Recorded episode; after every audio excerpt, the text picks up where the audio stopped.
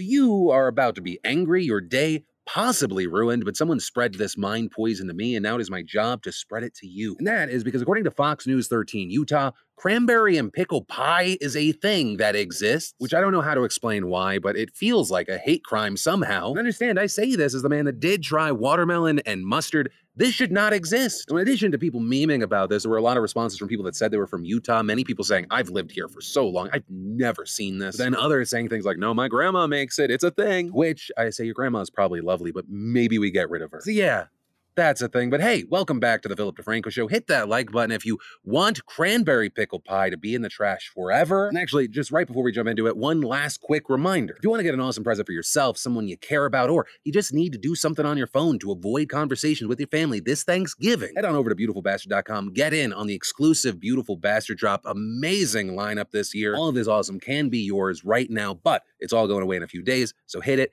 Get it now. With that said, let's just jump into it. You know, the first thing we're going to talk about today in entertainment news, we should talk about the Grammys, making headlines, of course, uh, for both nominations and the controversies. With the lighter things, covering things like Jay-Z now becoming the most nominated artist in the show's history, receiving three nominations yesterday, bringing his grand total to eighty-three, breaking the previous tie that he held with Quincy Jones at eighty. Tony Bennett becoming the oldest person to be nominated, one of the primary general field categories at the Grammys. Jean-Baptiste getting the most nominations this year with eleven. Olivia Rodrigo getting seven nominations, also making her the second youngest person to ever be nominated in all big four categories, right? Song, record, album, and new artist. But then on the more controversial backlash, big social conversation, we had stories like Marilyn Manson and Louis C K, with people noting and angry about them getting nominations this year, despite the fact that they had previously been accused of some sort of sexual misconduct or assault. Manson nominated for his appearance on Kanye West's Donda, Louis C K for Best Comedy Album. Tons of people wondering why people with these kinds of accusations are getting honored at such a prestigious level. And actually, you had the C E O of the Recording Academy, Harvey Mason Junior, addressing the controversy. When the rap asked him specifically about Manson's nomination, he said, "We won't restrict the people who can submit their material for consideration. We won't look back at people's history. We won't look at their criminal record. We won't look at anything other than the legality within our rules of,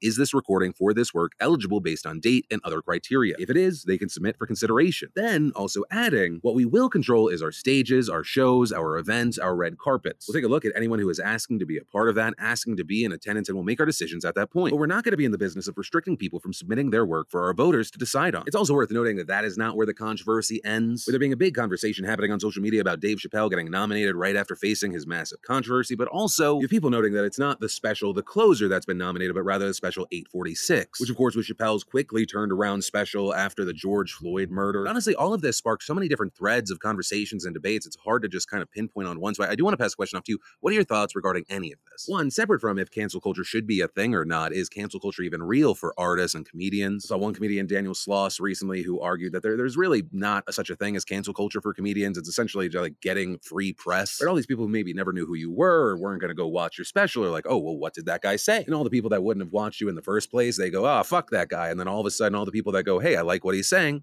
now they have new followers. But also, separate from that, what are your thoughts around Harvey Mason Junior, whose argument is essentially we have to separate the artist from the art, which when it comes to celebrities and musicians especially, not a new argument, but a resurfacing of that argument. The main thing here, I'd love to know your thoughts in those comments down below. And then let's definitely talk about this news that touches on business, the future of commerce, shopping, and all of that kind of merging with what you already know on social media. Right, so the big latest news is that Twitter is hosting its first shopping live stream on November twenty-eighth at seven p.m. Eastern, which will make it the latest social media platform to embrace this trend of combining shopping and streaming. It's called the Cyber Deals Sunday Stream. It's a collaboration with Walmart, and it's going to be hosted by musician turned social media star Jason Derulo. Jason Derulo. Described as a thirty-minute variety show that will feature electronics, home goods, apparel, seasonal decor, surprise, special guests, and much more. With all that, participants will be able to shop for Walmart items through Twitter and other platforms, including Walmart's own website, the retailer's Facebook, Instagram, TikTok, and YouTube accounts. And like I've mentioned before, this Q V C-style shopping experience with influencers and integrated shopping links is something that we've seen other platforms trying out as well. I mean, Walmart specifically testing live shopping formats for about a year on its website and other platforms, including TikTok. Earlier this month, we saw Meta's Facebook announce a test of a live shopping for creators feature, Pinterest debuting a live shopping series called Pinterest T V, and how even YouTube expanded its live stream shopping feature with a week-long shopping event that just wrapped up called YouTube Holiday Stream and Shop, which had its own impressive creator lineup that included Gordon Ramsay, Jackie Ina, MrBeast, Patrick Starr, and others. But uh, a big thing I want to hit on, if I was a betting man, and I am, I, I believe that this is part of the future. You have places like Bloomberg reporting that Gen Z consumers are increasingly shifting away from traditional e-commerce retailers towards making purchases via social media. And really, if you want to see the future of what is going to happen here in some aspects, you just look to China. This format has existed there for a while now, but the numbers coming coming out most recently are insane. You people like Austin Lee, Jiaqi, a top live stream salesman who rose to fame by selling lipstick. He set a record in October by selling nearly, I'm not saying this with an M, I'm saying it with a B, selling nearly two billion dollars worth of goods during a twelve and a half hour stream that was part of a shopping event for the e-commerce giant Alibaba. And in a fourteen and a half hour stream for the same event that same day, we saw another top live streamer known as Weya sell about one point three billion dollars worth of goods. Money moves mountains, and here in the West, through these tests, even if we see a fraction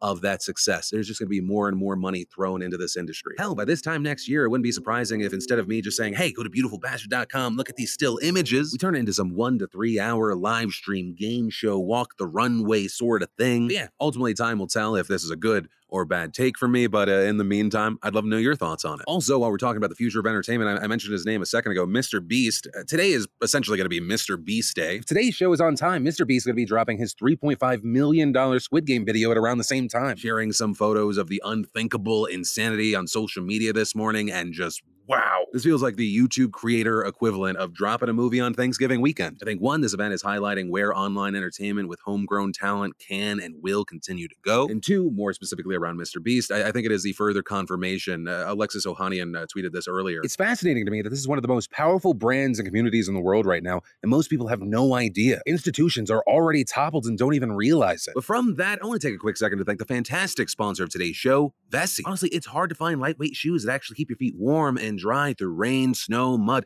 and Vessi did it again with their brand new sneaker, the Everyday Move, and I love them. If you didn't already know, Vessi makes one hundred percent waterproof and snowproof sneakers that are incredibly comfortable, breathable, and actually pretty stylish, which is why they're good for running errands, hitting the gym, going to the park with the kids, or even muddy hikes. And the new Everyday sneaker still has their Dymatex material and a dual climate knit, keeping you cool in the summer and warm in the winter. It's for the explorer looking to take activities up a notch, or just for the sportier look. The Everyday Move has a silhouette inspired by the natural movement of water designed to get you moving. So if you want the feeling of walking on cloud, just go to Vessi.com slash DeFranco right now, and be sure to use code DeFranco to get some of their best deals and to check out all of their amazing offers. Definitely grab some now while they still have your size, and you'll be thanking me later. Also, in other news, kind of going back to China and influencer news, uh, some really weird news. You know, being famous is often considered to have a lot of perks, but if you are a Chinese celebrity, things just got a lot harder. And that's because the C A C, the Cyberspace Administration of China, just released a new set of rules to regulate celebrities, their fandoms, and advertisements revolving around them. With the C A C claiming that celebrities and their fans create chaos and promote extravagant pleasure, saying that many celebrities embodied abnormal aesthetics and have eroded mainstream values. The new rules, including things like a ban on nearly every fan-run page, only fan pages run by professional celebrity agents will be allowed. On top of that, the number of times celebrities or their works or products can appear on web pages will be limited, with the C A C also ordering authorities to conduct real-time monitoring on celeb accounts, although analysts think that watching everyone and every account will be difficult even in China. Although just the idea that they're being watched could cause a chilling effect on the industry and force people into line. Additionally, local authorities are to create watch lists of celebrities they think are promoting undesirable values, which in the past Beijing has made clear that means things like effeminate men or promoting non-socialist values. And understand, all of these crackdowns have been an organized effort by President Xi to, quote, reform China's social values. And to that end, it's likely not a coincidence that right around the time these rules came out, dozens of Chinese internet personalities and three traditional celebs were hit by another ban wave by the China Association of Performing Arts, with them accused of bad behavior, creating a negative social impact, or violating laws. The ban largely blacklisting them from television and film, and even forbidding them from engaging in platforms like Douyin, which is China's TikTok. And from a strategic standpoint, for the fuckheads in the Communist Party, this all just makes sense. A large part of culture is impacted and moved by celebrity, is impacted by pop culture. By controlling that, it's another way to control the population. Which is why, even though I know my words will not end up in China, I, I always use my freedom in these stories to say, fuck the Chinese Communist Party and Xi, you Winnie the Pooh looking piece of shit. And then we have to talk about how a federal jury in Cleveland yesterday agreed to three of the country's biggest pharmacy chains. We're talking C V S Health, Health, Walgreens, and Walmart are all responsible for contributing to the opioid crisis in two Ohio counties. And notably, this is the first time that the retail arm of the drug industry has been held accountable for opioid overdoses and deaths. Right, previously, we mainly only talked about Purdue Pharma and Johnson and Johnson, which actually just escaped opioid fines in Oklahoma earlier this month. And in addition to that, this is also the first time we've seen a jury voting in a major opioid lawsuit. So in the wake of that big J and J loss, many plaintiffs in thousands of similar lawsuits all across the country are seeing this as an optimistic sign, especially since most of them are using the same argument, that either opioid manufacturers or retailers created a public nuisance by turning a blind eye to countless red flags that ultimately harmed communities by creating a deadly public health crisis. However, unsurprisingly, all three chains have promised to appeal this verdict, and there is precedent to think that this decision could be overturned. For example, that J and J lawsuit that I mentioned a moment ago, they successfully used the public nuisance argument in lower courts, but But during an appeal, the Oklahoma Supreme Court thought that the plaintiff's argument was too broad. That said, every state has different public nuisance laws, so there may not be a clear-cut answer as to what actually happens with all these cases. But what we do know here is that the judge overseeing the Ohio trial will make a determination on how much these companies must pay after additional hearings in the spring. And given that the retail arm has largely avoided settling, it's going to be very interesting to see how much they're faulted here and if they decide in the future that settling is the safer option than going to trial. And then we should talk about a massive update around that deadly Charlottesville Unite the Right rally that happened back in twenty seventeen. And that is because a jury has now found that its organizers are responsible for the disaster, agreeing that more than a dozen of the nation's most prominent white supremacists and hate groups conspired to intimidate, harass, or commit acts of violence during the event. As you might remember, the event began as a protest over the removal of a Confederate statue, but it quickly got out of hand. We saw things like white supremacists walking around carrying torches while chanting things like "White Lives Matter" and "Jews will not replace us." Ultimately, one woman was even hit and killed by a neo-Nazi plowing a car through a crowd of counter-protesters. Notably, the driver of that car was also later convicted of murder for killing her. And all of that leads us to this lawsuit, and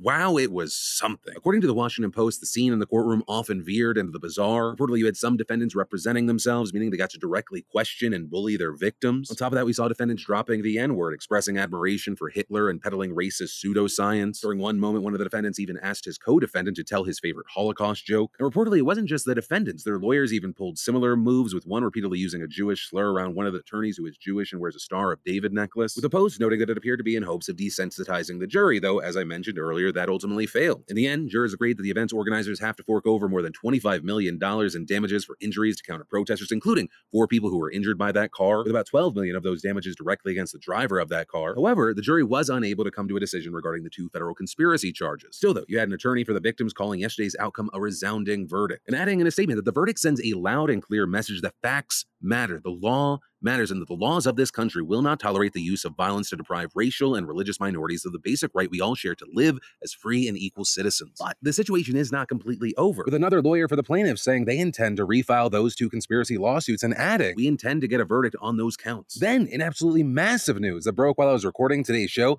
the three men who killed Ahmaud Arbery back in February of twenty twenty have now been found guilty of felony murder. They, of course, had tried to claim self-defense under an old Civil War-era citizen's arrest statute. There's been a long road to this verdict. As you might remember, they were initially not arrested for his murder until a video of Arbery's killing was uploaded to the internet in May of last year. And honestly, if it wasn't for that video, justice likely would not have been served today. And more specifically, Travis McMichael was convicted of malice murder, felony murder, aggravated assault, false imprisonment, and criminal attempt to commit a felony. Gregory McMichael was found guilty of all but that count of malice murder, and then William Bryan Junior was convicted on six of nine charges. All now face up to life in prison, though notably, on top of all of that, all three still face federal hate crime charges. And while there's so many different things stemming from, I mean, when this horrible thing happened that, that stick out in my mind. One of those will definitely be when Travis McMichael was found guilty. We, the jury, find the defendant, Travis McMichael, guilty. Oh. Woo! That woo, I imagine, just had to be the nail in his emotional coffin. You and two others are the reason that there is a man no longer on this planet. And the moment that justice was served, someone said, "Woo!" That's how the majority of people feel about you forever going away, Travis. But that said, we still do have to wait for the sentencing, and until then, uh, I'll pass the question off to you. What are your thoughts here? Yeah, ultimately, that is where that story and today's show ends. Of course, whether it be that last story, the first one, anything in between, I'd love to know your thoughts in those comments down below. Also, remember, if you're looking for an excuse to avoid conversation, look at your phone, go to beautiful bastard dot com, get in on the Christmas drop, because unlike my show, none of those things are coming back next week. But hey, with all that said, of course, as always, my name's Philip DeFranco. You've just been filled in. I love yo faces. I'll see you soon, and happy Thanksgiving.